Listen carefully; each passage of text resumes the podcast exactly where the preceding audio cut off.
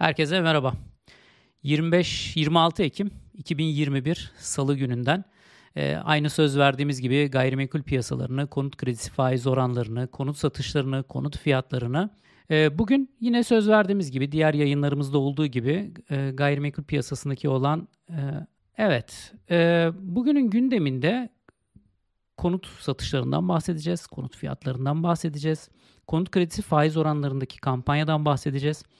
Bu arada e, çok güzel bir şey yapmış olduk. Tam konut kredisi kampanyası olsa konut alınır mı diye bir video yapmıştık biliyorsunuz pazar günü. Tam onun üzerine ertesi gün konut kredilerinde kampanya değil de indirim yapıldı. Bu bir kampanya denemez böyle bir şey.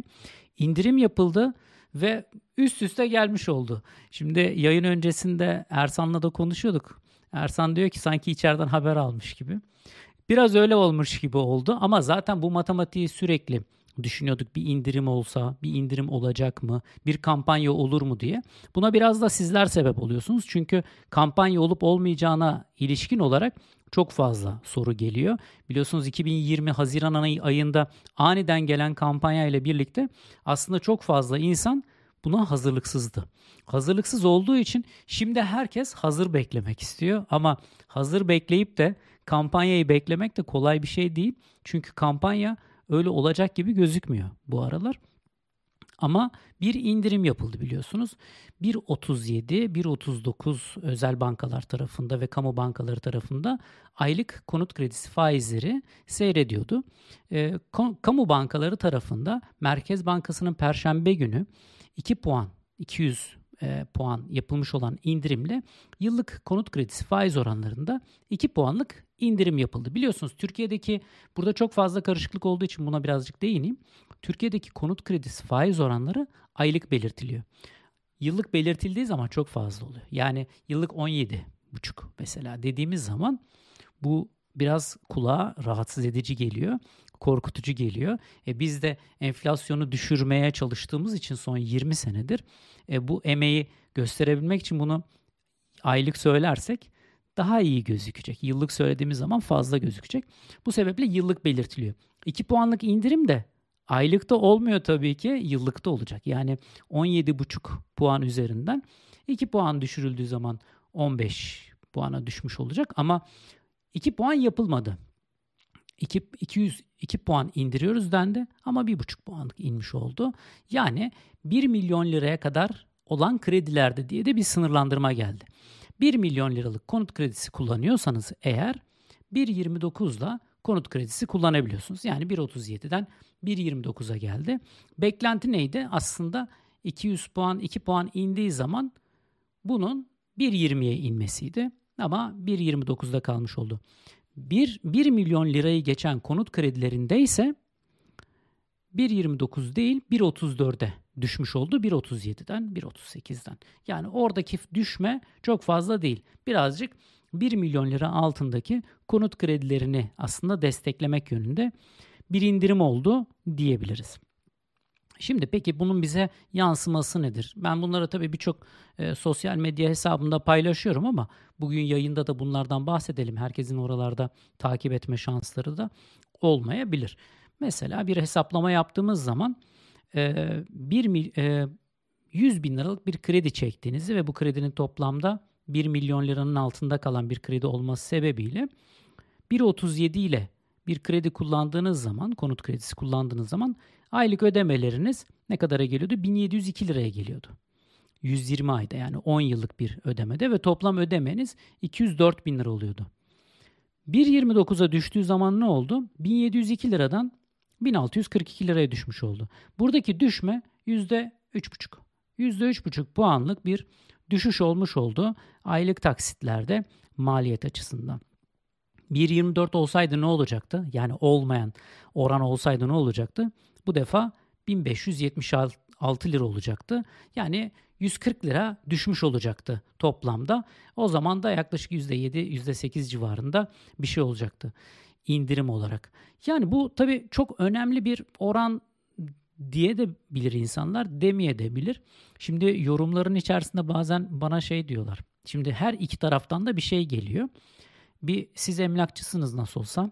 Herkes gayrimenkul satsın siz de gayrimenkul satmak istiyorsunuz. Müteahhitleri destekliyorsunuz diyorlar. Onun için e, bu o indirimler inşallah e, sizlere az gelir falan gibi böyle yorumlar yapılıyor. Ben anlamıyorum tabii hani bunların ne amaçla yapıldığını. Çünkü ben emlakçı değilim. Emlakçı olsam ne olur? Hani doğruları söylemek ya da piyasada ha, yapılan haberler bunlar. Zaten e, bankaların vermiş olduğu oranlar. Bankalar ne oran veriyorsa biz de o bilgileri insanlara aktarmaya çalışıyoruz. Bunun arkasında nasıl bir art niyet olabilir ki? Daha fazla konut satılması benim nasıl işime yarayabilir? Ben zaten gayrimenkul değerleme şirketi sahibiyim. Benim işim artar mı? Benim evet, evet işim artabilir ama ben buradan söyledim diye bu işlerin artması anlamına gelmeyecek bunlar. Bizlerin öyle o kadar çok büyük bir e, etki şeyi yok. Gücü yok. Yani boşuna üzülmeyin. Onun için hem de doğrudan da şaşacak insanlar da değiliz. Ne, neyi biliyorsak, neyi duyuyorsak onları paylaşıyoruz tarafsız olarak. Taraflı olarak zaten kendi fikrim olan bir şeyi üstüne vurgulaya vurgulaya söylerim. Zaten bu kanalda bizim yapmaya çalıştığımız şey sizleri, izleyicileri bilgilendirmek. Artı olarak bir tavsiye vermiyoruz. Yatırım tavsiyesi vermiyoruz. Burada sayıları, rakamları, tabloları hepsini sizlerle sürekli paylaşıyorum. Celalerdoğdu.com'da bütün istatistikleri sizlerle paylaşıyorum. Bunlar TÜİK tarafından, Merkez Bankası tarafından, BDDK tarafından, Bankalar Birliği tarafından paylaşılan yani kamu otoriteleri tarafından ya da resmi otoriteler tarafından paylaşılan veriler zaten kendimizin yapmış olduğu araştırmaları da İstanbul Gayrimenkul Değerleme Araştırma Biriminin çalışmaları diye söyleyerek yapıyorum ve bunların arkasında da neler olduğunu da söylüyorum. Yani bir istatistik çalışma yaptıysak, bir anket çalışması yaptıysak bunların nasıl yapıldığını da size söylüyorum. Sizler onları isterseniz itiraz edebilirsiniz, kendi yorumlarınızı söyleyebilirsiniz ama bunların arkasında bir art niyet beklemek biraz kötü oluyor açıkçası. Çünkü öyle bir niyetle biz bu işi yapmadığımız için insan biraz buna üzülüyor, çok kırılıyorum. Şimdi e, konut kredisi faiz oranlarından bahsettik. Burada e, tabii bahsetmeye de devam edeceğiz. Hemen bu işi bitirmeyeceğiz. Bu çünkü çok kolay bitecek bir konu değil. Yapılandırmaya girmeyecekmiş bu. Yani siz bir 50 ile bir gittiniz konut kredisi kullandınız. Bugün geliyorsunuz. 1.29 kampanyası varmış. Ben konut kredimi yapılandırayım diye kamu bankalarına gittiğiniz zaman maalesef hayır cevabı alacaksınız. Yani yapılandırmaya giremiyor bu e, kampanya diyelim ya da indirim diyelim. Bu sebeple yeni konut alacak olanları ilgilendiren, yeni krediye başvuracak olanları ilgilendiren bir durum. Ee, yakın zamanda başka bir kampanya bekliyor muyuz ya da indirim bekliyor muyuz? Bu sorunun cevabı yine havada kalacak maalesef. Buna cevap vermek e, kolay değil, mümkün değil. E, bu sebeple bunun cevabını bilmiyoruz. Şimdi e, bir şeylere de bakabiliriz. Sorulara, yorumlara bakabiliriz.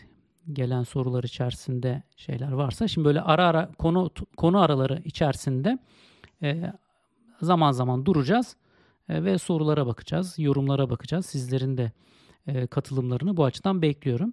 Abone olmayanlar... Yapılandırmayı söylediğiniz iyi oldunuz. Nasıl? Yapılandırma, yapılandırmayı söylediğiniz evet. iyi oldu.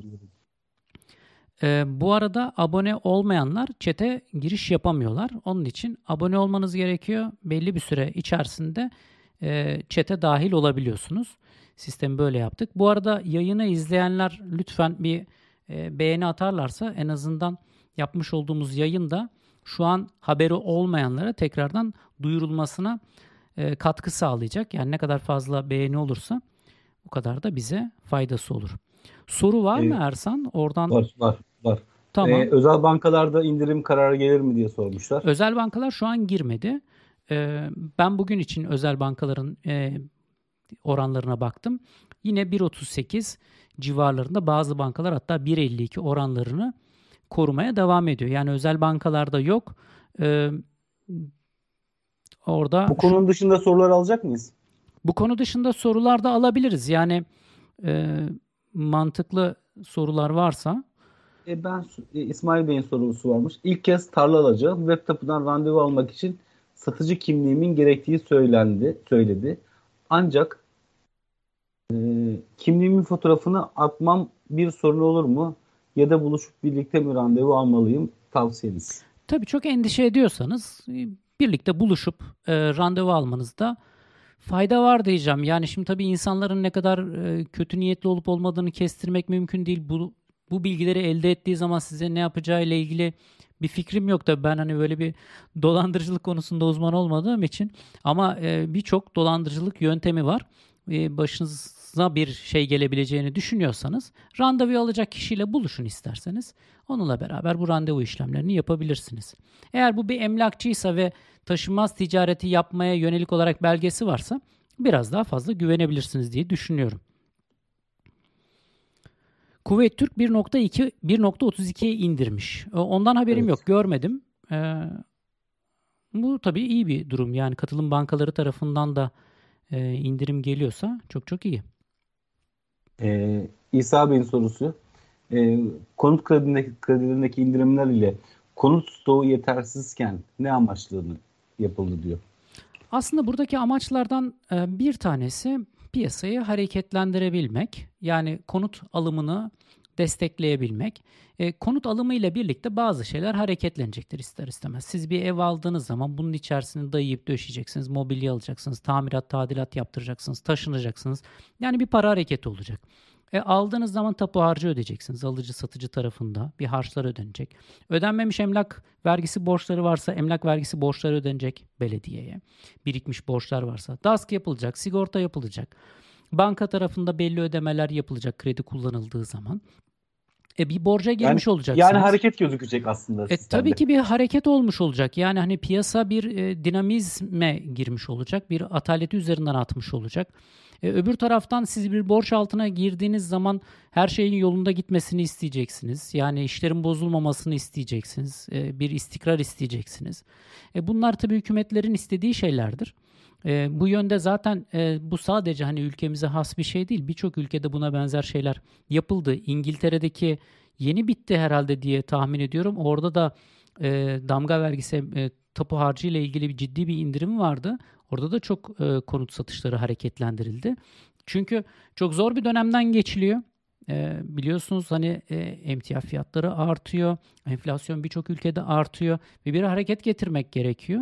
Bu da onu o hareketlerden birazını getirebilen şeylerden ama Türkiye'de şöyle bir durumumuz var. Aslında bu İngiltere örneği ya da Amerika örneği için de konuşursak aslında Türkiye'nin durumu çok farklı olmayacak e, ikinci el hareketleniyor. Yani birinci el hareketlenemiyor çünkü birinci el üretimi yok. Yani toplam satışların içerisinde birinci ellerin payı mesela e, şeye bakarsak Eylül ayına bakarsak %29 sadece sıfır. Yani üçte biri sadece sıfır konutlardan oluşuyor. Üçte ikisi ikinci el konutlardan oluşuyor. Onun için sahibinden olan, e, mal sahibinden olan yani müteahhitten olmayan, projeden, inşaat firmasından olmayan satışlar hareketleniyor. E, bu da aslında satıcı avantajlı bir piyasa yaratıyor. Bununla, bunun yarattığı piyasada konut fiyatları normalin üzerinde artmaya devam ediyor tabii. Ama bu yapılan kampanyanın bugün e, hem Twitter'da hem e, YouTube'da iki tane anket yaptım ayrı ayrı orada kitleler olduğu için. İkisinde de gelen şey bu kampanya ya da bu indirimle konut kredisi faizleri sizin için cazip mi diye sordum.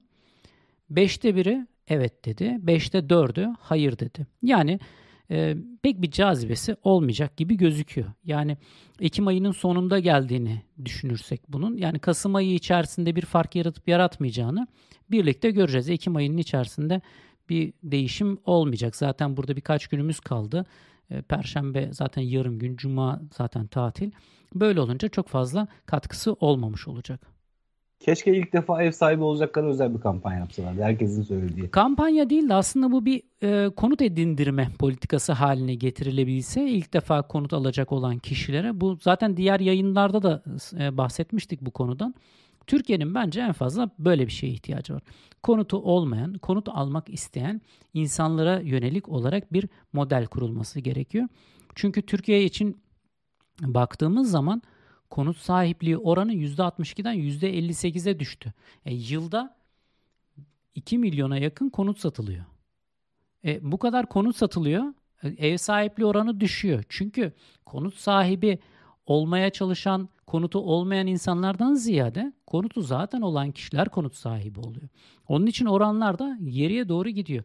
Ama eğer uygulama ilk defa konut alacak kişilere yönelik bir şey olsa mesela emlak katılım eski Emlak Bankası bu uygulamayı yapabilir, götürebilir. TOKİ burada destek verebilir.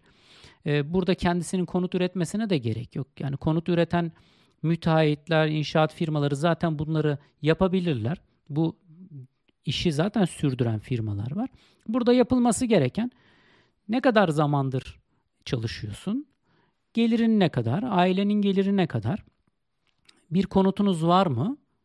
O zaman ona yönelik bir e, faiz oranı ortaya çıkacak ve burada devletin aynı kentsel dönüşüm kredilerinde olduğu gibi nasıl orada e, %4,5 %5 oranında toplam konut kredisi üzerinde bir desteği var Çevre Şehircilik Bakanlığı'nın. Aynısını ya da daha fazlasını da yapabilir. Burada yaşa göre uygulamalar, evliliğe göre uygulamalar, çocuk sahipliğine göre birçok kriterler koyabilir ve hatta orada böyle kademeli olarak faiz oranlarını değiştirerek insanların konut edinmesini sağlayabilir. Barınamıyoruz diye hashtag aç- açılıyor. Buradaki en büyük sorun insanların çok yüksek kiralarla karşı karşıya kalması. E bunun sebebi de çok açık. Konut fiyatları sürekli arttıkça ona ödenen fiyat arttıkça karşılığında beklenti de artacaktır tabii ki. Yani 500 bin lira olan konuta biçilen kira 2500 iken 750 bin lira olduğu zaman konuta biçilen kira 2500 lira olabilir mi? Şimdi herkes şunu söylüyor. E, mal sahipleri için aç gözlüler işte konut fiyatları yarıya düşecek falan. Bunlar tabii bir e, kötüleme ya da bir beddua e, minvalinden e, söylemler olabilir ama işe yarar mı derseniz hiçbir işe yaramaz. Ne konut fiyatları yarıya düşecek ne de kiralar düşecek. Çünkü bunların fiyatları arttı. Her şeyin fiyatının arttığı gibi bunların fiyatları da arttı. Hızlı gidebilir. Artış hızlı olabilir. Nasıl 2016'nın Mayıs'ından itibaren 2020'nin başına kadar 3,5 sene boyunca konut fiyatları reel olarak eksilerden çıkamadı. Aynı durum yine gerçekleşebilir. Yani piyasa orada düzeltmesini yapacaktır, yapar. Bu durumda da yine dengeler oturmaya başlayacaktır. Zaten e, birazdan e, paylaşırız grafiklerde. Reel ve nominal olarak baktığımız zaman konut fiyatlarındaki farkı göreceksiniz. Yani reel olarak çok ciddi bir şekilde artmıyor konut fiyatları. Şu dönemde artıyor ama çok uzun zamanda durduğu için ancak e, dengelenmeye geldi diyebilirim. Var mı başka yorum ya da soru? Bir, bir, bir soru var. Tabii. Ee, alınan dairenin satışı iptal olur mu? Olabilir mi? Alınan dairenin yani tapu işlemi yapıldıysa tabii ki olmaz. Evet. Ya ben vazgeçtim oynamıyorum falan gibi bir şey yapabilme şansınız yok yani. Aldıysanız aldınız bitti. İptal ettim dediğiniz şey geri satışsa tekrar tapu harcıyor dersiniz. Bir daha alıyorum derseniz bir daha şey yaparsınız. Yani siz oyun bozanlık yaptıkça harç ödersiniz maalesef. Bitmiş bitmiştir. Orada geri dönüş yok maalesef. Şimdi e, iki ay gerisinden geliyoruz. Konut fiyatlarına şöyle bir bakalım. Siz bu arada bazı soruları e, sorarsınız. Burada sorulara cevap verebilecek kişiler varsa chat'in içerisinde onlar da sorulara cevap verebilir. E, biliyorsanız eğer cevap verebilirsiniz merak edenlerin sorularına. Şimdi konut fiyatları nominal olarak %33 oranında artış gösterdi. Reel olaraksa enflasyondan arındırıldığında %11.8 artış gösterdi geçen senenin aynı dönemine göre. Yani konut fiyatları bir ayda %4 oranında neredeyse artış gösterdi. Konut fiyatları hızlı bir şekilde artmaya devam ediyor. Türkiye ortalamasına baktığımız zaman konut birim fiyatları 4800 liraya gelmiş durumda. Yani 100-120 metrekare bir daire dediğimiz zaman 550 bin liranın altında Türkiye'de konut bulmak neredeyse mümkün değil. Bu karma. İkinci el, birinci el karması. İstanbul ortalamasına baktığımızda ise 7200 lira yine aynı şekilde karma. İkinci el, birinci el karması. Burada da 100 metrekare dersek İstanbul için 720 bin liranın altında konut bulabilmek artık İstanbul için çok zor. Ortalamada söylüyoruz tabii ki bunların altında rakamlar vardır. Büyüklük değiştiği zaman, bölge değiştiği zaman e, etilerde de bulamazsınız yani bu paraya ama işte Esenyurt'ta bulabilirsiniz. Metrekarelerine göre değişkenlik gösterir Esenyurt'un belli bölgelerinde. Bir ilçenin tamamı ya da bir mahallenin tamamını aynı birim fiyatlara sokamıyoruz. Sokak sokak ya da manzarasına göre bulunduğu siteye göre değişkenlik gösteriyor. Hazır gelmişken buraya bu konuya da bir değinelim. Şimdi mesela e, bana bazen bir soru geliyor. Deniyor ki işte şu ilçede konut alacağım ne kadar eder? İlçeyi bilmek yetmiyor. Semti bilmek yetmiyor. Mahalleyi bilmek yetmiyor. Sokağı bilmek yetmiyor. Site olup olmadığı, manzarası o kadar çok kriter var ki biz onun için ekibimizde mesela biz 50 kişilik bir ekibiz kadrolularımızla. Tüm ekibimizle birlikte 100 kişiyi geçen bir ekibiz. Biz onun için her gün tüm Türkiye'de değerleme yapıyoruz. Eğer hani sizin söylediğiniz gibi böyle çok kolay bir şey olsaydı bize bankalar ya da merak edenler bir tane şey gönderirlerdi, bir bilgi gönderirlerdi. Biz de şu kadar derdik. Onun için bu iş hakikaten çok kolay değil. Yani hem değeri biçme tarafı çok kolay değil. Diğer zaten kısımlarına hiç girmiyorum. Yani tapudaki, belediyedeki inceleme kısmına hiç girmiyorum. Onun için konutların fiyatları bölge bölge konumlarına göre, proje tiplerine göre çok değişiyor.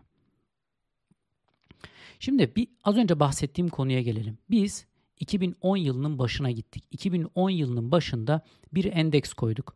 Konutlara dedik ki 100 birim olsun.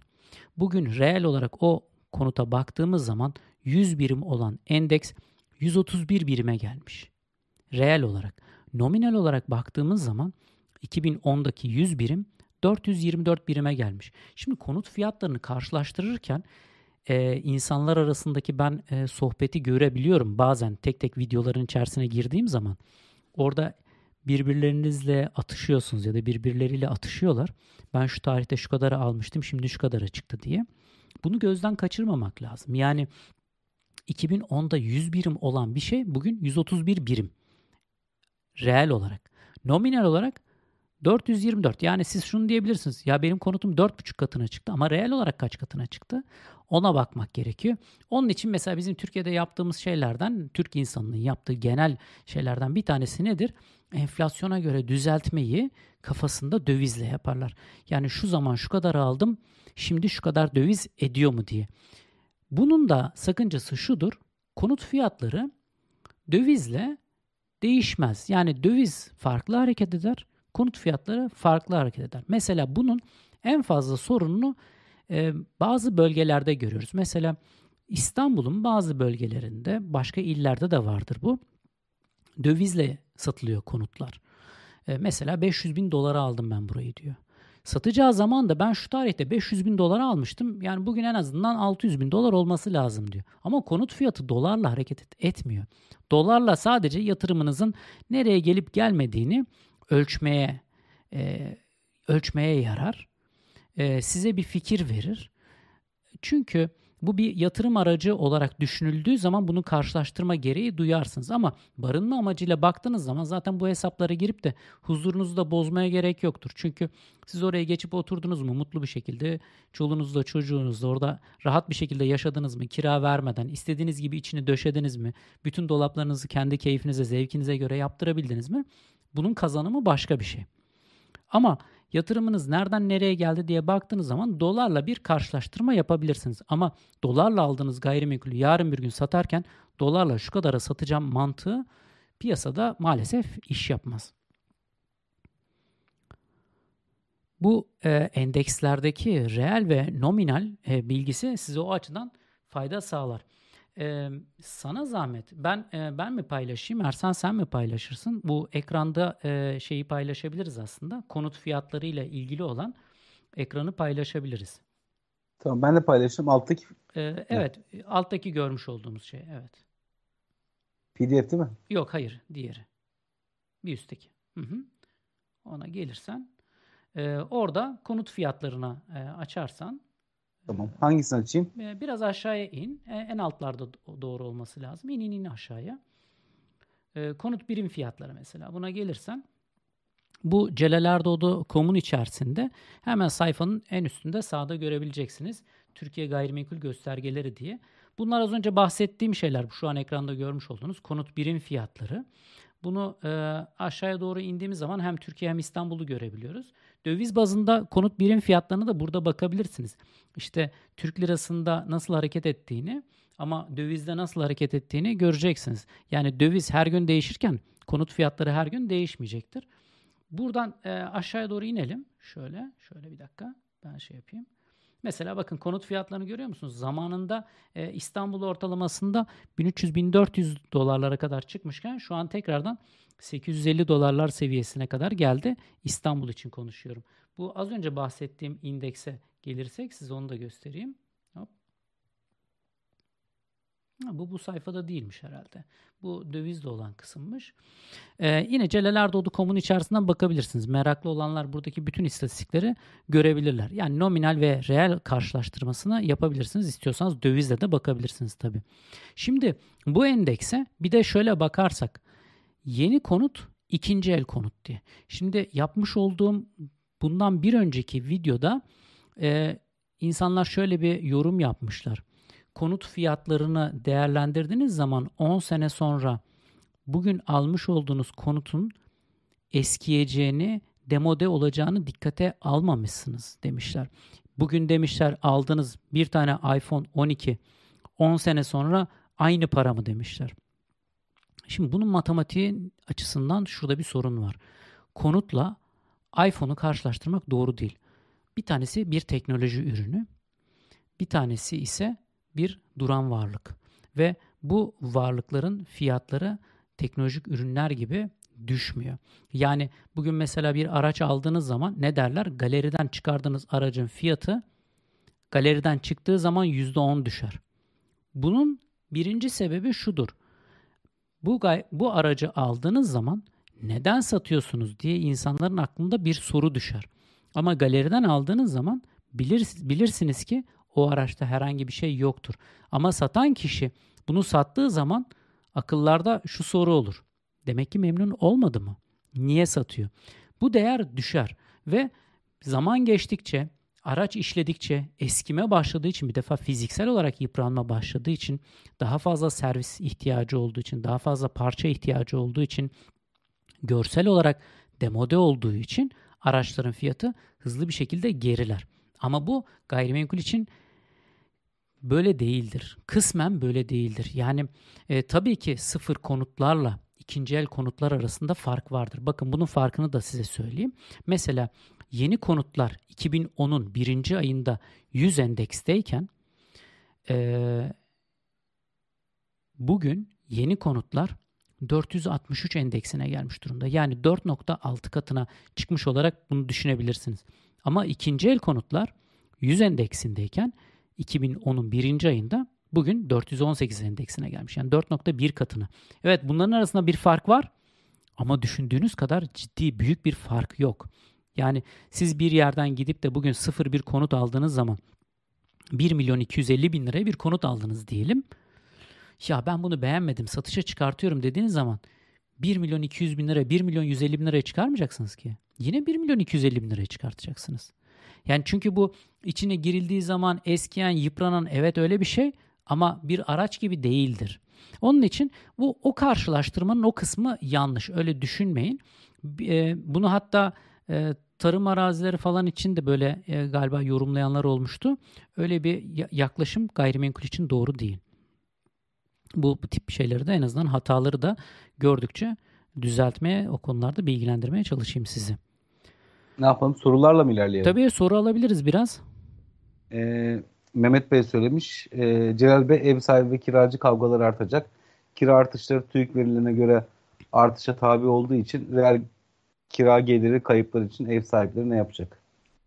Orada yapılabilecek iki tane şey var. Bir tanesi 5 yıl geçtiği zaman kiralarda e, tekrardan düzeltme talep edebiliyor mal sahibi. Ancak bunun şöyle bir tarafı var bir e, konutun içerisinde mevcut olan kiracının o anki piyasa koşullarıyla kira ödemesini e, takdir etmiyor hakimler. Yani orada hem gayrimenkulün içerisinde bulunuyor olmanın ve bir hak sahipliğinin hem de piyasa koşullarını değerlendirerek ortada bir karar verebiliyorlarmış hakimler. 10 yıla geldiği zamansa mal sahipleri tahliye isteyebiliyorlar.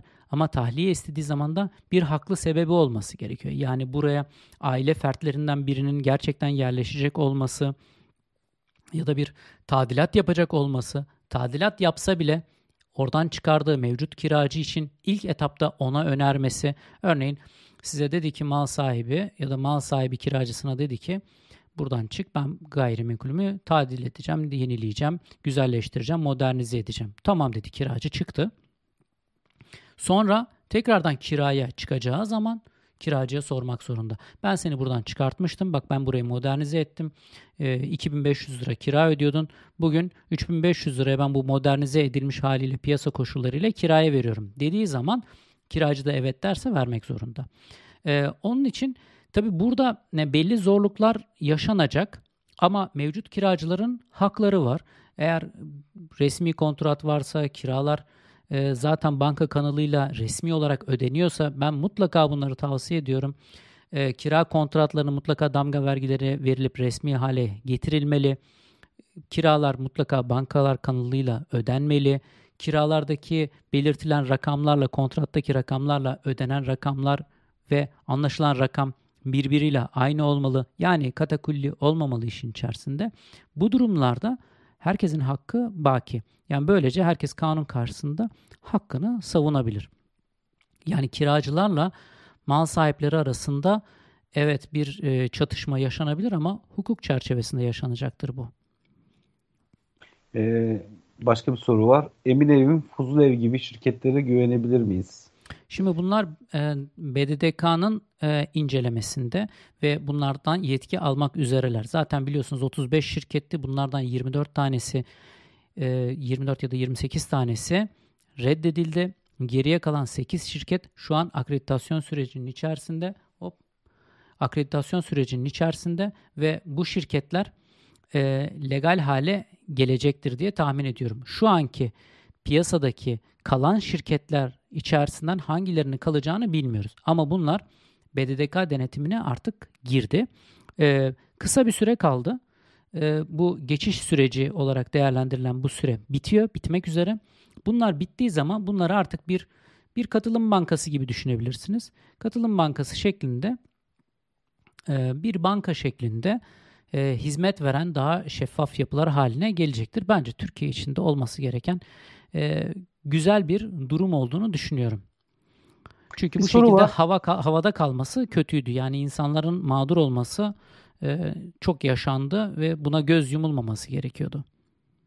Ee, bir soru var. E, aldığım dairenin sahibi evi boşaltmıyor. E, kaymakamlık mahkemeye gidin. Zilliyet hakkı içindeki kişinin diyor. Şaşkınım nedir bu zilliyet?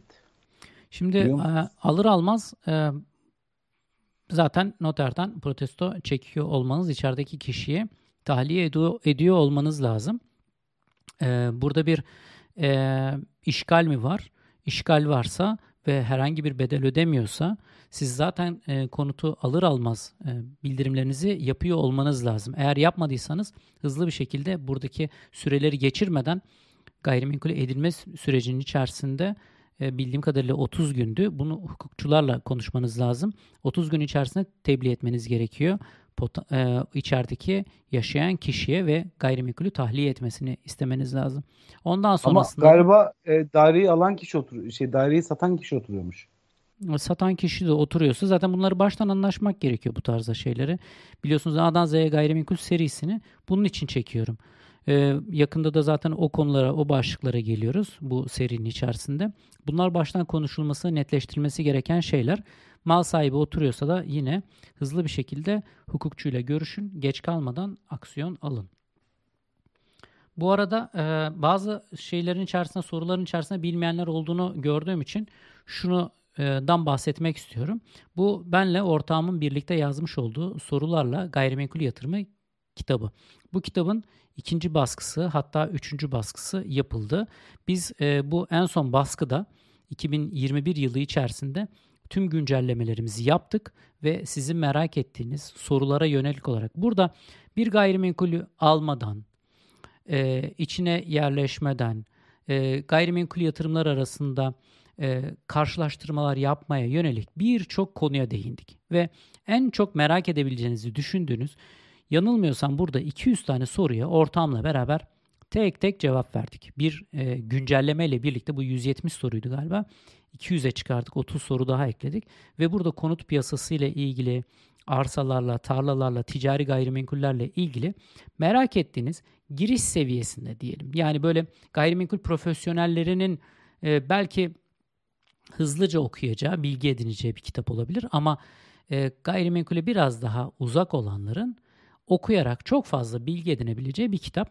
Bunu her yerde bulabilirsiniz. Tüm kitapçılarda arayıp bulabilirsiniz. Ceres yayınlarından yayınladığımız bir kitap bu.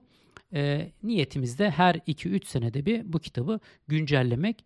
Hem mevzuata yönelik olarak hem sayısal verilerini güncelleyerek baktığınız zaman e, sizler için faydalı olacak bir kitap halinde bunu tutmaya çalışıyoruz. Bunu da duyurusunu yapmaya çalışayım. Ayrıca e, gayrimenkul ile ilgili gayrimenkul değerlemesi ve gayrimenkul yatırımları ile ilgili olarak da ilgileniyorsanız e, celelerdoğdu.com'un içerisine girdiğiniz zaman sağ tarafta kitaplar içerisinde Türkiye'de gayrimenkul e, değerleme uygulamaları adlı bir kitapta hem benim hem ortağımın bir birer bölümü bulunuyor. O kitapta seçkin yayıncılıktan çıktı. O da yine gayrimenkulle ilgili profesyonel ilgilenenlerin ilgisini çekebilir. Ama bu o kitap bu tamamen profesyoneller için. Yani amatör yatırımcı için hiçbir şey ifade etmez. Oldukça ağır kalır. Boşuna para harcamayın. Ama bu amatör yatırımcılar, e, gayrimenkul profesyoneli olmaya niyetlenen herkes için tavsiye edebileceğim bir kitap. Bir kat irtifa ile ilgili bir soru var Cevabı. Tabii. Ee, okumaya çalışacağım biraz şey. Ee, kat irtifaklı tapulardaki bağımsız bölümlerde yazılanlar hakkında kafa karışıklığı yaşıyorum. Bağımsız alanda çatıda olması çatıda odası çatıda olan. odası olan mesken yazan bir tapunun tam anlamı nedir? Dubleks daire. Bu ev alımında ileride herhangi bir sorun yaşanır mı? Dubleks daire demektir. Ee, çatıda odası olan dubleks daire birçok tanım olabilir. Zaten tanımlara geldiğiniz zaman tapuda e, belirlenmiş, önceden belirlenmiş çok fazla tanım bulamazsınız. E, birden fazla değişik tanımla karşı karşıya kalabilirsiniz. Aynı türde şeyler için bile. E, bu bahsedilen kat irtifaklı ya da kat mülkiyetli bir gayrimenkuldür. E, dubleks bir dairedir. Dubleks dairenin üstte bir tane odasının olduğu ifade edilmiş. Bir odası da olabilir, bir oda bir banyosu da olabilir. O yerinde değişebilir. Bunu anlamak için de belediyedeki projesine, tabudaki projesine bakmak ve yasal alanları proje üzerinde görmek gerekiyor. Şeyi tekrarlayabilir miyiz? Yeni katılanlar için CHB yapılandırma olmayacağını. Evet, e, bu mevcut olan konut kredilerindeki indirim maalesef yapılandırmaları kapsamayacağını belirttiler kamu bankaları. Yani mevcutta devam eden bir konut krediniz varsa gidip de ben 1.29'dan yararlanmak istiyorum maalesef diyemiyorsunuz. E, bilginiz olsun. Evet yayında şu an olan kişiler bir beğeni bırakırlarsa şu an videodan haberdar olmayan kişiler de haberdar olmuş olurlar. E, kanala abone olmanızı rica ediyorum. E, çünkü gerçekten bizim böyle izleyicimizin yaklaşık 5 katı kadar bir izle, izleyenimiz var. Ama herkes herhalde çekiniyor abone olmaya. Yani buraya abone olduğunuz zaman e, sizin gizlilik durumunuza göre biz sizin abone olup olmadığınızı bile göremiyoruz. Yani hiç çekineceğiniz bir şey yok. Hiçbir bilgiyi paylaşmış olmuyorsunuz. Sadece abone olmuş oluyorsunuz. Bir de yorumlarda sizler eğer aboneyseniz sizlere öncelik vermeye çalışıyorum sorularda. Zaten sorularda artık şöyle bir kriter getireceğim. E, abone olmayanlara kesinlikle cevap vermeyeceğim. Çünkü zaten veremiyoruz. Orada da kırılmalar oluyor. Bir de katıl özelliğimiz var. Katılda da iki tip üyelik var. Üyeler farklı özelliklerden yararlanmaya e, başlayacaklar yakın bir süre içerisinde.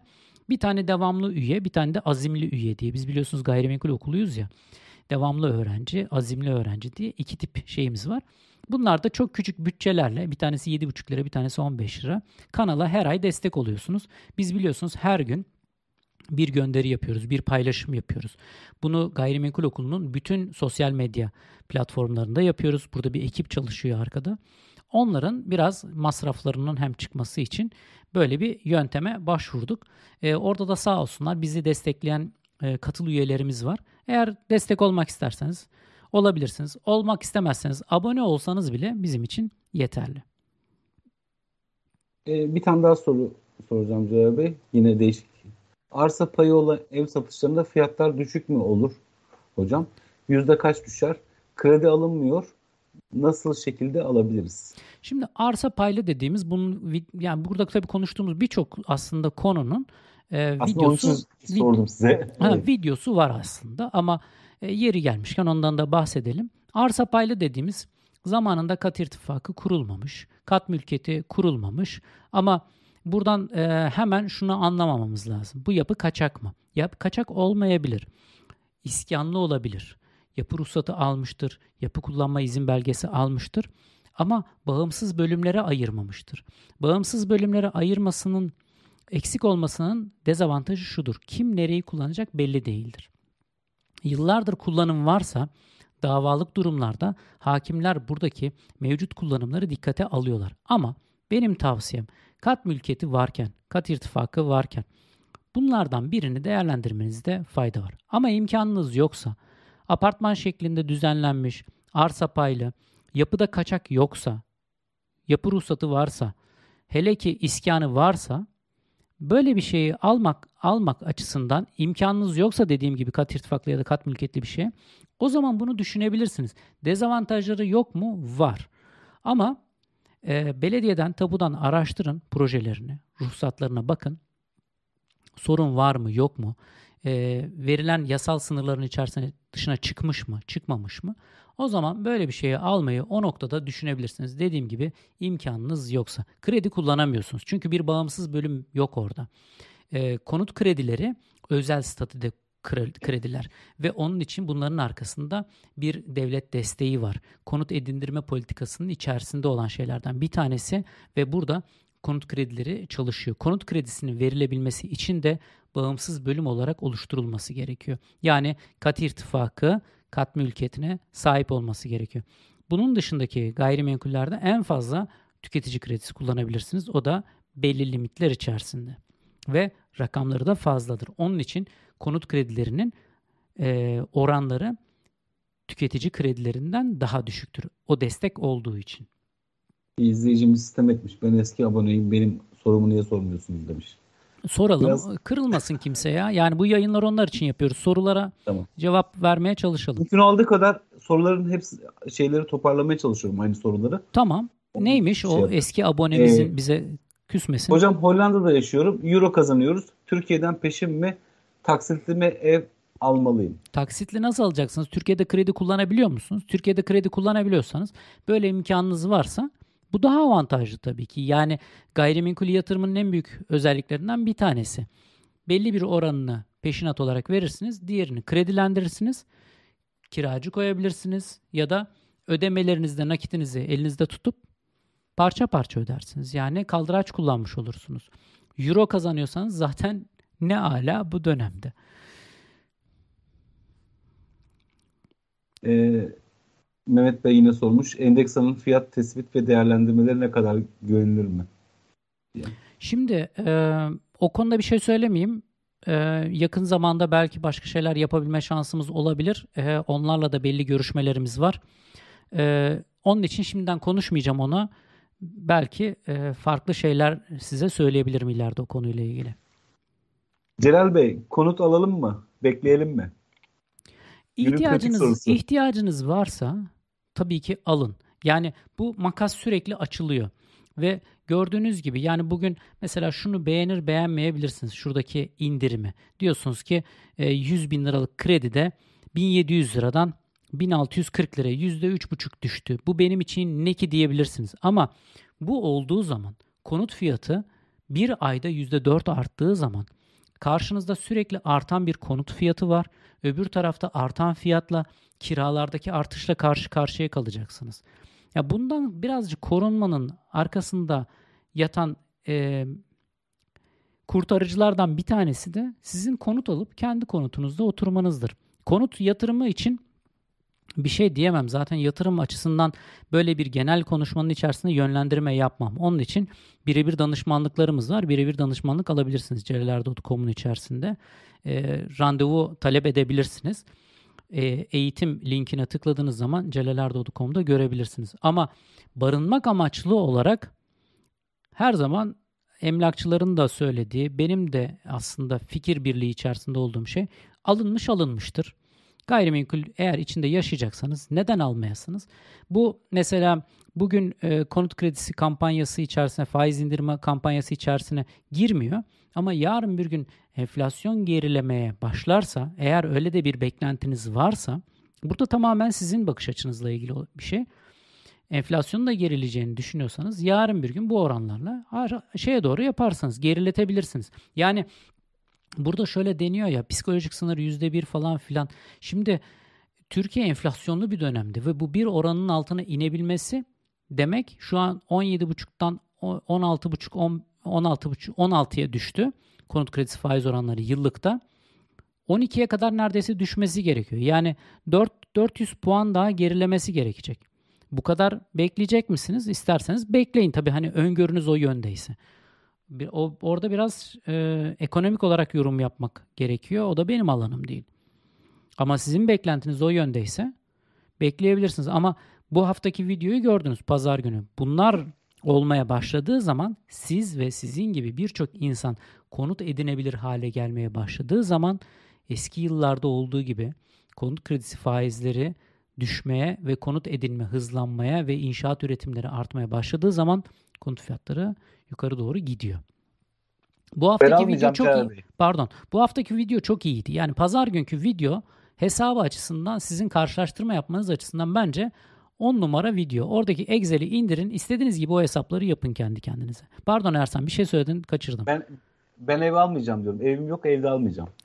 Ben sana al ben diyorum. O kadar video... Ben sana al diyorum kadar... almıyorsun bak ne oluyor. Evet. Almayacağım. Alma. O kadar videonuzu seyrettim. Almama kararı verdim. Valla video seyredip o karar verdiysen çok iyi. Vardır bir bildiğin diyeceğim. Şimdi e, hep böyle e, şey yapılan konulardan bir tanesi konu, gayrimenkulleri yatırım araçlarıyla karşılaştırma şeyi. Çünkü bazı yatırımcılarda e, %62'den konut sahipliği %58'e geriledi ya. Nasıl geriledi? Bazı insanlar demek ki ikinci, üçüncü evlerini falan alabiliyorlar. Bu insanlar da gayrimenkullerine iki amaçla alıyorlardır. Bir tanesi sermaye artışı yani gayrimenkulün değer artışı amacıyla alıyorlardır. Ya da alıp kiraya vermeyi düşünüyor olabilirler. Yani çünkü zaten bu insanların kendi oturduğu bir evi var, bir yazlığı var. Ee, belki çoluğunu çocuğunu oturttuğu başka bir ev var. Ya diyor bir, bir şey daha konut kredilerinde bir indirim daha geldi diyor. E, bir 500 bin lira daha koyalım diyor. Üstüne bir 500 bin lira 1 milyon kredi çekelim diyor. Bir ev daha alıveriyor o.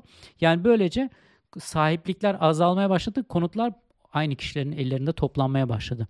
Şimdi bu insanlar için gayrimenkulleri biraz yatırım araçlarıyla da karşılaştırma e, gündeme geliyor. Yani ne demek istiyoruz? 2010 yılının mesela birinci ayına baktığımız zaman bütün yatırım araçlarını 100 diyelim, 100 endeks verelim ve karşılaştıralım. Konuta ne demiştik? 100'den 424'e gitti. Yani 4.2 katına çıktı konutun fiyatı. Peki borsaya bakalım. BIST 100 ortalamadan gidiyoruz. Borsa 264'e çıkmış. Yani borsa 2.6 katına çıkmış. Konut 4.2 katına çıkmış. Dolar nereye çıkmış? 5.7 katına. Aa, burada hemen şunu söyleyeceksiniz. Onu biliyorum. Baştan söyleyeyim. Konut fiyatlarındaki endeks yapıldığı zaman içerisine kira katılmıyor. Bu orada sadece konutun kapital değeri hesap ediliyor. Yani konutun değeri hesap ediliyor. Kira katılmıyor. Altın nereye gelmiş? Altın 100'den 928'e gelmiş. Altın 9.2 katına çıkmış. Dolar 5.7 katına gelmiş. Şimdi konutun burada toplamda gelirinde katarsanız konut dediğimiz zaman 20-21 e, yılda kendini amorti ettiğini düşünürseniz yıllık %5'te getirisi var. Bunu da hesap edip bu karşılaştırmayı öyle yapabilirsiniz. Ben kirasını da işin içerisine katarım derseniz. Evet, biraz sorulara bakalım. Ben bir parça dinleneyim. Sonra yine kaldığımız yerden devam edeceğiz. Aslında aynı soru var ama kısa net cevap olacağı için tekrardan soruyorum. Kat irtifaklı mı, kat mülkiyetli mi almak daha doğru acaba? Şimdi kat irtifaklı ile kat mülkiyetli arasında aslında her şey yolunda gitmiş e, ama iskan alınmamış. İskan alınmış, cins tahsiyi yapılmamış durumlar olabilir. Yani bir gayrimenkul e, çok düzgün bir şekilde kat irtifakı kurulmuş. Kat irtifakından sonra yapı ruhsatında, mimari projesinde göre her şeyiyle düzgün olarak imal edilmiş olabilir. Ama ruhsat alınmamış yani iskan alınmamış olabilir. İskan alınmış olup kat, kat mülkiyetine dönmemiş olabilir.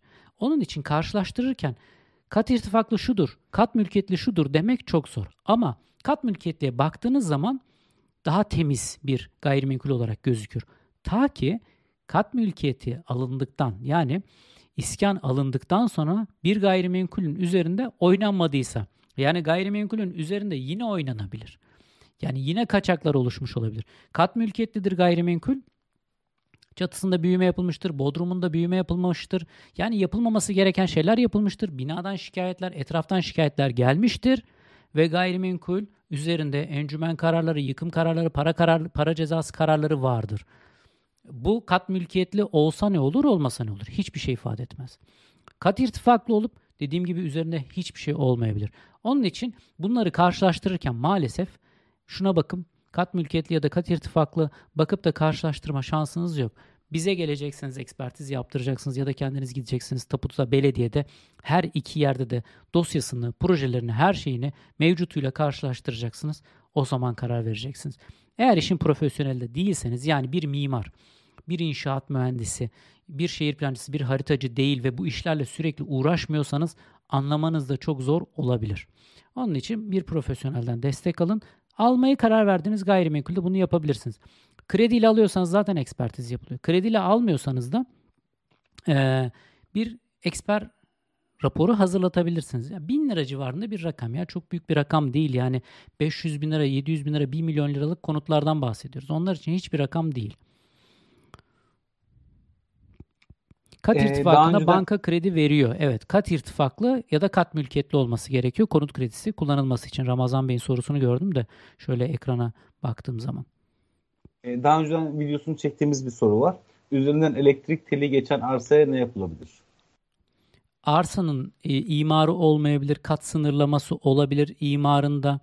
E, yani orada irtifa ha, e, olarak üzerinde bir sınırlama olabilir. Mesela 6.50'ye kadar yapı yapılabilir denilebilir e, imarına bakmak gerekiyor. İmarına nasıl bakılacağı ile ilgili bu hafta ya da önümüzdeki hafta, bu hafta değil, önümüzdeki hafta bir video paylaşacağım.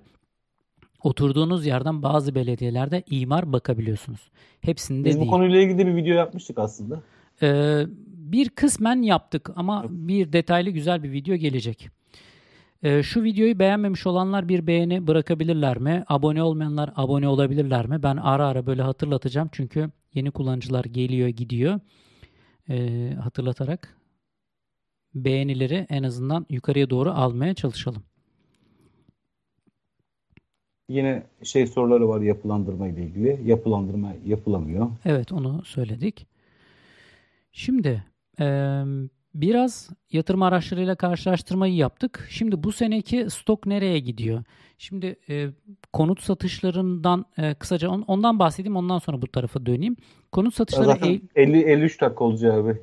Sıkıldın mı? Yok sıkılmadım estağfurullah. Bizi bırakma Ersan. Ee, ben e, ilgi olduğunu görüyorum. Onun için devam edeceğim. Yani e, zaten bir devam saat edeyim, genelde tabii, yapıyorduk. Tabii tabii tabii. tabii. Ee, bir tabii. parça devam edelim. Zaten konularımızı henüz bitirmedik. Çok az daha konumuz var. Onları da bitirelim. Hem arada sorulara da bakacağız zaten. Ee, konut satışları Eylül ayında 147 bin adet olarak gerçekleşti. Eylül ayları içerisindeki ortalaması 124 bin. Yani biz biliyorsunuz sürekli geriye doğru bakarak bir ortalama alıyoruz. Eylül aylarında genellikle 124 bin adet konut satılıyor. Bu ay, bu senenin bu ayında 147 bin adet konut satıldı. Buna göre ortalamanın üstünde. İpotekli konutlar yani krediyle satılan konutlar toplam konutların içerisinde %19'da kaldı. Yani 5 konuttan bir tanesi ipotekli kredili olarak satıldı. Diğerleri nakitle satıldı. Nakit parayla satıldı. İpotekli satışların adedi 29 bin adet konut ipotekli olarak satıldı. İkinci el, birinci el konutlar diye değerlendiriyoruz. Şimdi buradan yapı ruhsatlarına geleceğim. 43 bin adet konut sıfır olarak satıldı. Yani toplamda %29, üçte bir. Üçte bir sıfır, üçte iki ikinci el konutlardan. Yani genellikle inşaat firmalarının aslında çok da piyasada olmadığı bir pazar diyebiliriz. Bu e, bazı dönemlerde geçmişe baktığımız zaman %44'lere kadar falan çıkabiliyordu. E, aslında ben burada şöyle bir e, yorum yapabilirim. Sıfır konutların sürekli satışta olması da aslında her zaman beklenmeyebilir. E, çünkü Eğer iyi bir şehircilik yapınız varsa, büyüme oranları çok yüksek değilse, nüfus artışı açısından söylüyorum, nüfus artışı çok yüksek değilse, ihtiyaçlar belli ise mevcut stok içerisinde çok az eklenerek e, ikinci el ağırlıklı bir piyasa gidebilir. Şimdi Türkiye tabii e, sürekli nüfus artışı olan, dış göç alan bir ülke olduğu için e, sıfır konut üretimi de gerekli hale geliyor. Yani e, iki, konut konutların iç üzerine yeni konutlar konulması gerekiyor. Bu mesela Amerika'ya baktığınız zaman ayda 570 bin 550 bin adet konut satışı gerçekleşir. Birinci el 40 bin adettir. Yani onda biridir. Şimdi Amerika'da mesela e, ikinci el üret ikinci el satış daha fazladır. Onun için şey olarak e, yanlış yorumlamamak lazım. Yani biz her zaman sıfır konut satacağız satacağız diye bir şey yok. Demografik durumlar bunu belirleyen unsurlardan bir tanesi. E, şimdi ikinci, e, birinci el konut üretimine baktığımız zaman bizim Türkiye'nin yıllık ortalamada 600 bin 800 bin bandında bir konut ihtiyacı var yeni stoğa eklenen anlamında. Bu senenin e, şeylerine baktığımız zaman yapı ruhsatlarına baktığımız zaman yani yeni konut e, inşaatı girişimlerine baktığımız zaman birinci ve ikinci çeyrekteki toplam 320 bin adet. Yani üçüncü çeyrek ve dördüncü çeyrek böyle olur mu? Bunu kestirmek zor. Çünkü e, şu an yaşadığımız şeylerden bir tanesi de maliyetlerdeki artış. Maliyetlerdeki artışa baktığımız zaman ortalamada %43 maliyet artışı var konut amaçlı yapıların inşasında. İçindeki malzemeye baktığımız zaman %53 oranında artış var. İşçilik %21 ile bunu aşağıya doğru çekiyor. %43 e, maliyet artıyor ve bu Ağustos verisi. Yani Eylül'de her ay çok ciddi bir şekilde enflasyon yaşıyoruz. Özellikle burada malzemelerde dövize bağlı olan e, malzemelerin artışı işi çok arttırıyor ki demir, çimento vesaire gibi şeyler ve demir ve çimentoya bağlı ürünlerdeki artış yeni imalatı arttırıyor. Bunlarla ilgili videolarım var.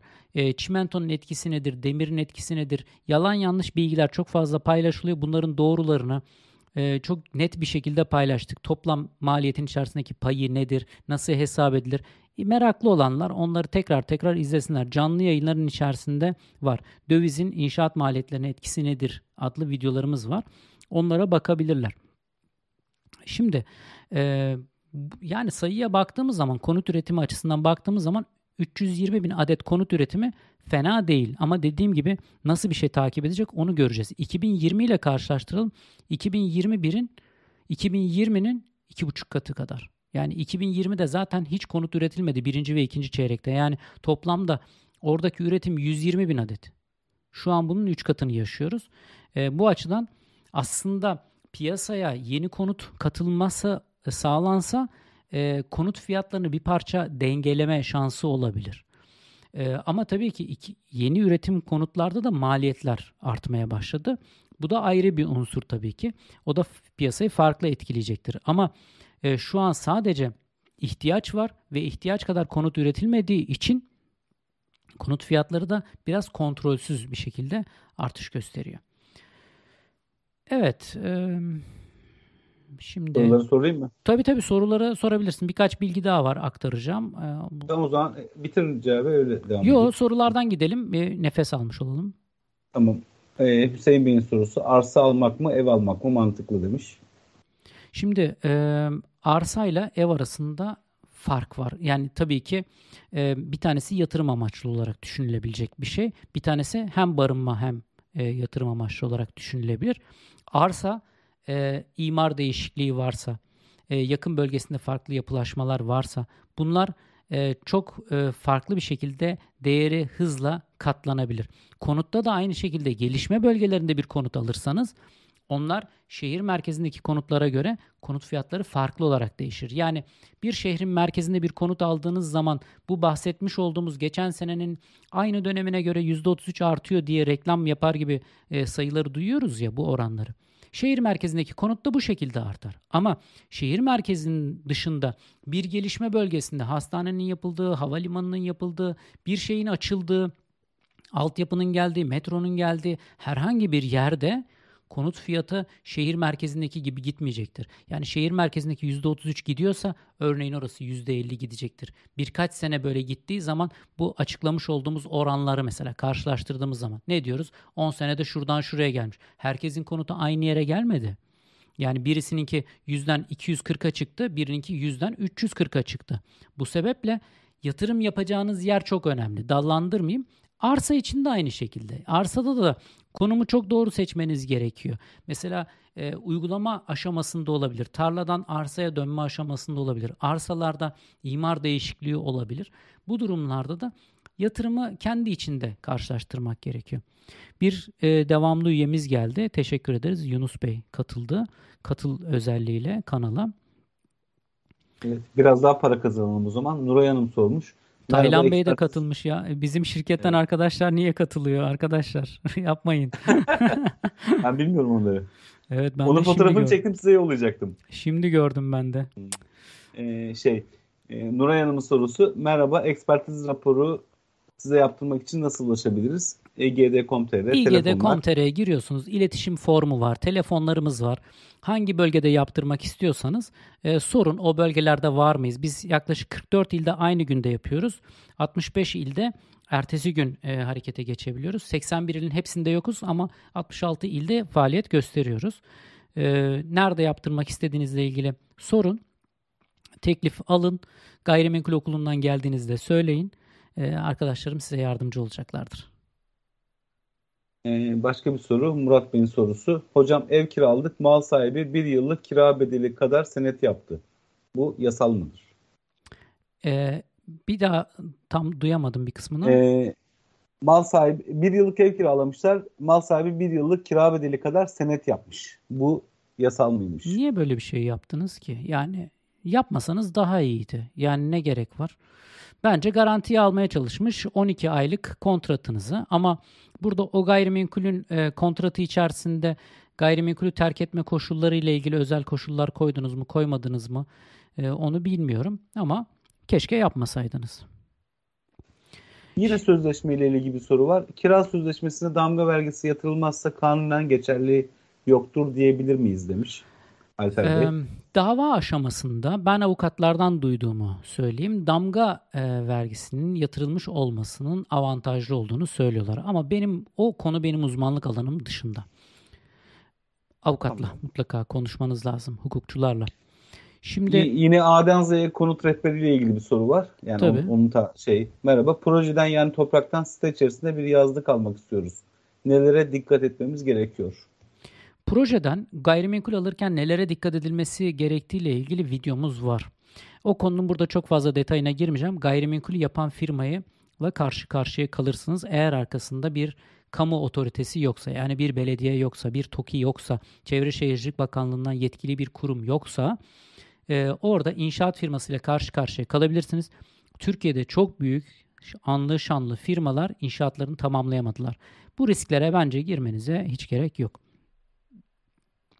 Şimdi burada bir tane e, bir soru var Emre Bey'in. Emre Bey sormuş. Azimli üyelere ne kadar özel canlı yayınlar yapılıyor? Şu an yapmıyoruz Emre Bey ama e, belli bir sayıya ulaşmak istiyorum orada. Ulaştığım zaman orada aslında yatırımla ilgili daha net sorulara daha net cevaplar küçük gruplar içerisinde vermek istiyorum. Çünkü burada buna hem zaman kalmıyor. Çok fazla soru geliyor. E, insanlar da kırılabiliyorlar sorulara da cevap vermediğim zaman. Onun için bir parça hızlı hızlı e, yapmaya çalışıyorum. İnanın bana yazıyorlar ama e, işlerinden seçmek zorunda kaldım. Çünkü hep aynı sorular var ve sorduğumuz sorular. O zaman sen sorulara bak. Ben birkaç bir bilgi paylaşayım. Tamam. Ee, Tapu Kadastro Genel Müdürlüğü eskiden TÜİK'le konut dışı gayrimenkul satışlarını paylaşıyordu ama şimdi kendisi paylaşıyor. Yani hem e, Anadolu Ajansı say- sayesinde bundan haberdar oluyoruz. Şimdi Eylül ayında 316 bin adet gayrimenkul satışı gerçekleşmiş. Bunun 147 bin adedi konut. Bunun dışındaki geri kalan kısımsa 316 bin eksi 147 bin adedi ise konut dışındaki gayrimenkuller.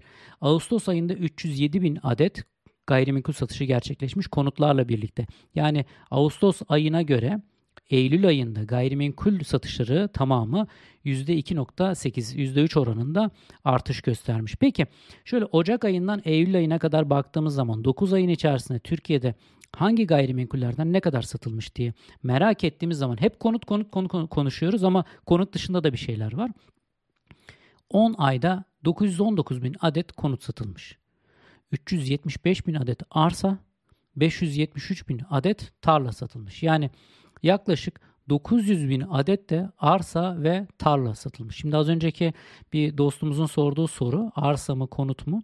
Tercihlerden bir tanesi de arsa gördüğünüz gibi. Arsa ve tarlaya neredeyse konut kadar yatırım yapılmış. İş yeri satışları oldukça düşük. 93 bin adet iş yeri satışı gerçekleşmiş. Yani bunun içerisinde atölye, dükkan, ofis, fabrika gibi gayrimenkuller gerçekleşiyor. Bunun dışında da diğer adı altında 155 bin adet satış gerçekleşmiş. Yani Türkiye'nin 10 ayında her ay 210 bin adet, 220 bin adet gayrimenkul satışı gerçekleşmiş. Bunun yarısı neredeyse konut diyebilirsiniz. Yani 919 bin adedi konut olarak gerçekleşmiş. Bu verilerin daha detaylarını keşke ay ay alabilsek çok istiyoruz ama e, henüz TKGM orada e, verileri TÜİK'le eskisi olduğu gibi paylaşmıyor. Orada bir veri eksiği başladı. Şimdi e, bir değineceğim konu daha var. Ona da değineyim isterseniz ya da evet ona değineyim ondan sonra geçelim. Bu hafta içerisinde yani geçen hafta içerisinde otopark yönetmeliği ile ilgili olarak bir değişiklik yapıldı. Ee, önemli bir değişiklik değil ama burada benim anladığım şey yapılan bu değişiklikle birlikte afetlere hazırlık kapsamında riskli yapı tespit edilerek yıkılan yapılar 200 metrekareden ve daha küçük parsellerdeyse otopark ihtiyacı karşılanamadığı durumlarda otopark harcının %25'i ödenerek inşaata başlanabilir diyor. Yani riskli yapı kapsamında yıkım kararı alınmış yapılar için 250 metrekare ve küçük parseller için Çevre Şehircilik Bakanlığı inşaat yapılmasını kolaylaştırıcı bir ek madde eklemiş. Anladığım kadarıyla kentsel dönüşüm devam etsin diye. Bu da bir e, ek bilgi olarak sizlerle paylaşmış olayım. Ee, yine şey güzel bir soru. Ee, Bey. Her bir proje Burak Bey'in sorusu. Her bir projede brüt net hesabı için farklı katsayılar kullanılıyor. Bu hesap için belirlenmiş bir kural yok mudur? Maalesef yok. Şimdi e, benim bu konuyla ilgili olarak e, celelerdoğdu.com'da zaten bir tane yazım var. Bu ev gerçekten kaç metrekare diye. Uluslararası standartlar var bununla ilgili. Türkiye'de net metrekare, brüt metrekare, KDV'ye göre çok farklı olarak anılıyor. İnşaat hesaplarında farklı anılıyor. Birçok kuruma göre farklı farklı anılıyor.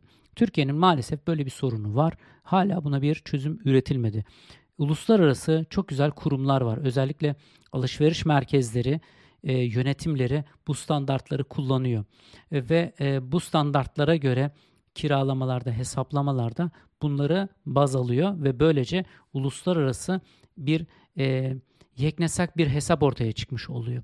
Bunun için Türkiye'nin de böyle bir şeye ihtiyacı var. Çok fazla zaten standart var. Türkçe'ye çevrilip kullanılabilir, uygulamaya konulabilir. İnsanların aklındaki bu soru da artık ortadan kalkabilir bence. Evet şu videoya beğenmeyenler bir beğeni bırakabilirler mi? Videomuz e, duyurulsun, haberdar olsun. E, duymayanlar, haberdar olmayanlar haberdar olsun. İki kişi beğenmemiş, iki kişinin sorusuna cevap vermedik herhalde. Evet. Ee, birkaç kere soruldu, o yüzden soruyorum. Mortgage krizi olur mu diye soruyorlar. Cevap Bey. E, mortgage kriziyle ilgili bir videomuz vardı. E, yani hangi durumlarda bunun kriz gibi anılabileceğiyle ilgili. Yani hani Türkiye'nin e, vermiş olduğu konut kredileri ikincil piyasaları oluşmadığı için Türkiye ile Amerika örneği çok doğru bir karşılaştırma değil.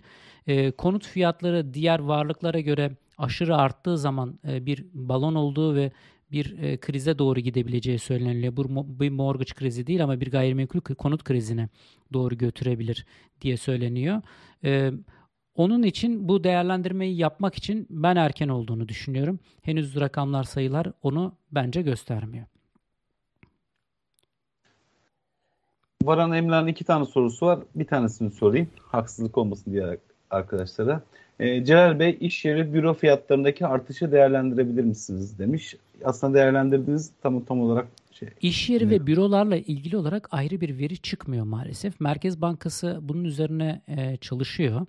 E, bizlerin gayrimenkul değerleme şirketlerinin Merkez Bankası'na vermiş olduğu verilerle konut fiyat endeksleri oluşuyor zaten. E, ticari gayrimenkuller kapsamına giren gayrimenkullerle de ilgili çalışmalar yapıyorlar ama bir sonuca henüz ulaşamadılar.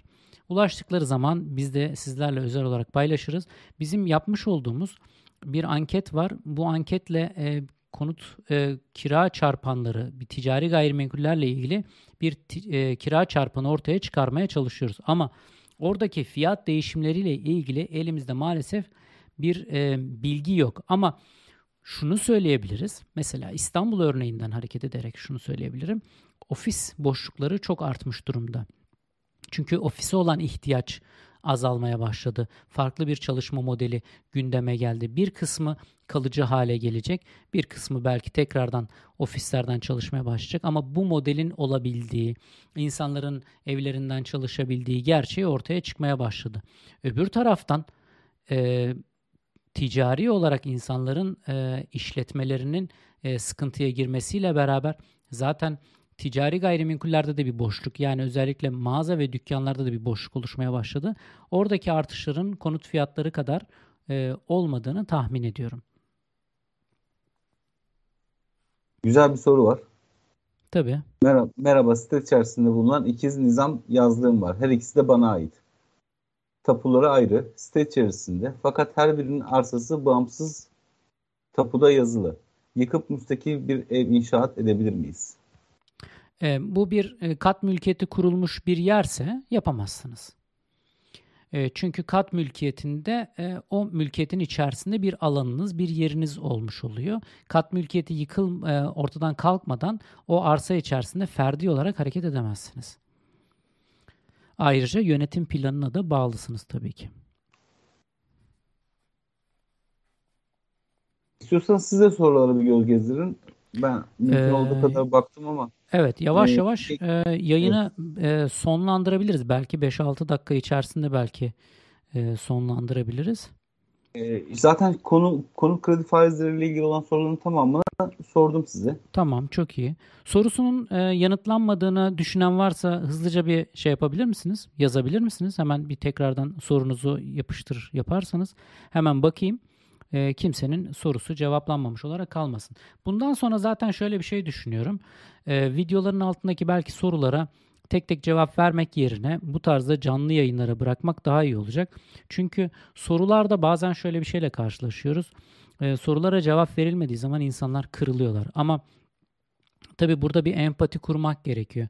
Tek tek bizim hani bu kadar yani ben kendi adıma konuşayım. Bu kadar yayın yapmaya çalışıp sosyal medyada bunları paylaşmaya çalışıp araştırmaya paylaşırken burada da hani tek tek bütün sorulara cevap verebilmek biraz zor.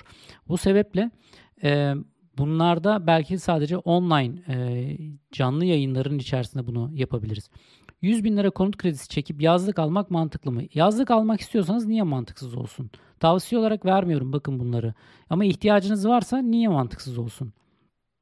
Adda Adda kullanıcısı benim sorum demiş ama onun sorusu biraz şeydi e, ne kadar e, para ödeyeceğiyle alakalıydı. Biraz matematiksel bir hesaptı. Hani bizim uzmanlığımıza girmediği için sormadım Cahil Tamam. Binamıza arsa payı karşılığı kentsel dönüşüme gitmeyi düşünüyoruz. Arsa transferiyle şu anki imardan daha fazla imar alacağımız söylendi. Bunun uygulanabilirliği var mı? Olabilir. Belediyenizle konuşun. imar bölümüyle. E, ileriye yönelik konut kredilerinde ne gibi değişiklikler bekliyorsunuz? Enflasyon geriye düşerse, faizler geriye düşerse o zaman gerileyebilir. Benim bir öngörüm yok o konuda. Ee, hükümete ilk defa ev sahibi olacak kişinin ayrıca bir vergi faiz avantajı sağlayacağı ifade ediliyor. Bu konularda bir bilginiz var mı? Beklentimiz var, bilgim yok. Tarla tapulu ev alınır mı? Dönüşüme yakın zamanda girmesi bekleniyorsa e, tarla tapulu ev dediğimiz arsa tapulu ev kentsel dönüşüme girmesi bekleniyorsa olabilir. Bir avantaj da sağlıyorsa neden olmasın? Girdikten sonra kat mülkiyeti tapusuna dönüyor mu? Otomatik dönmez. Üzerine yapılacak yapı, kat irtifaklı, daha sonrasında iskanı varsa ondan sonra dönebilir. Mustafa Bey teşekkür etmiş. Ben de size teşekkür ederim. Yunus Altın %1.37'den kredi çekmiştim. 1.29'da yapılandırma yapmak mümkün mü? Değil. Faiz indirimi devam edecek mi? Nasıl sonuçlar? Ona cevap verdik. 4 adet dairem var. Hepsini satıp mevduata yatırsam mantıklı mı? Yatırım tavsiyesi vermiyorum. Zaten Ben gayrimenkul... onları o yüzden atladım hep Cevap Bey. Tamam. Fatih Bey hani o, o cevap verebileceğim bir soru değil. O, o tarzda birebir cevap verebileceğim bazı sorular olabilir. Onları danışmanlıkta birebir danışmanlıkta söylerim. Burada yanlış yönlendirme olur. Sürmekte olan bir istinaf mahkemesinde var. Apartmanımızda bir binamıza risk raporu alırsak bu bizi etkiler mi? Ee, nasıl bir mahkemedeki konunuz ne bilmiyorum. Risk raporu alırsanız bu süreci etkiler mi? Risk raporu tamamen ayrı işliyor. Eğer riskli yapı olarak e, tescil edilirse yapı zaten yıkıma doğru gidecektir. Bu tabii ki süreci farklı bir yere doğru götürür. Kontrolsüz hareket etmemeniz için binanızda anlaşarak bunu yapmanızda büyük fayda var. Yabancıya satışa sınırlama getirilmesi doğru olmaz mı? Yabancıya satıştaki sınırlandırmalar ülke vatandaşlarının e, tabi oldukları e, ülkeye bağlı olarak değişebiliyor. Mesela Suriyeliler Türkiye'de gayrimenkul edinemiyor gibi. E, ama yabancıya satış yerine vatandaşlıkla ilgili farklı uygulamalar yapılabilir. Bunu bir önceki videoda çok uzun bir şekilde konuştum. İlgilenirseniz izleyebilirsiniz. Bir önceki canlı yayın videosunda. Ev ve araba takasında iki tarafa da güven sağlanarak nasıl satış yapılır? Hiç e, sözlü güvene güvenmeyerek yapılır. Herkes satsın e, gayrimenkulünü ya da aracını, parasını getirsin. Ondan sonra takas yapılsın. Onlar çok riskli şeyler. Bankaların konut kredisi yapılandırma talebinizi reddetme gibi bir hakkı var mı? Var tabii ki. Konut kredisi olduğu durumlarda neler olur acaba? Ee, çok e, uzun bir konu. Bu kadar kısa zamanda verilebilecek bir cevap değil. Ee, her şey alt üst olur. Yani Amerika'da nasıl alt üst olduysa aynı burası için olur. Şahin Bey ben de size teşekkür ederim. Ee, kredi düşüşü fiyatları ne kadar artırdı ölçebildiniz mi? Kredi düşüşü konut fiyatları ne kadar artırdığını şu an ölçemeyiz. Bir önceki videoda e, bu hafta pazar günü yayınladığımız videoya bakabilirsiniz. Orada bir Excel tablomuz var. Kendiniz bu hesabı yapabilirsiniz. Şu an ne kadar etkilediğiyle ilgili olarak benim şahsi yorumum şu an etkilemez. Bankalar ticari işletme olduğu için reddedebilir. Faiz yükseldiği zaman yükselmeyi kabul eder misiniz? Evetse değişken faizi konu. Evet o birisine cevap vermişler. Teşekkürler. O zaman herkes teşekkür etmiş. Ben de sizlere teşekkür ediyorum. Bir sonraki canlı yayınımızda sohbette görüşmek üzere. Ee, kayıttan videolarımız Perşembe ve Pazar günleri eskiden kaldığı gibi aynı düzen içerisinde devam edecek. Ee, herkese teşekkür